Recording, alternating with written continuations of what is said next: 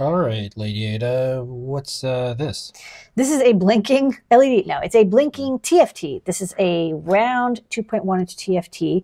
And I just have it turning on all the pixels white and off. And the reason I'm doing that is I'm actually trying to debug this, which is trying to get the large 4 inch screen working with the ICN 6211. And it's not working. And I don't know what's up. And I think it has to do with the screen initialization, which happens over SPI. But the problem is I've got Raspberry Pi, kernel, device tree overlay, ICN configuration, SPI configuration, ATtiny. There's too many variables.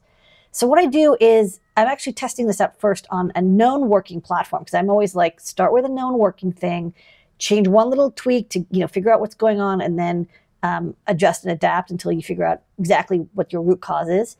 And I actually don't have the ESP generating any TFT signal. What I'm just doing is the SPI configuration. And if you look over here, on the the data sheet. Sorry, all pixels on. There you go.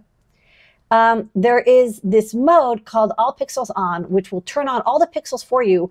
And you don't have to have TFT signal. It just does it directly from um, the, the SPI commands. And so over here, what I've got is a little bit of code that sends the init sequence, init sequence but then it appends to the init sequence the command to turn all the pixels on and off. And so now that I know that that init sequence is good, I'm going to move that code over to the ATtiny over here.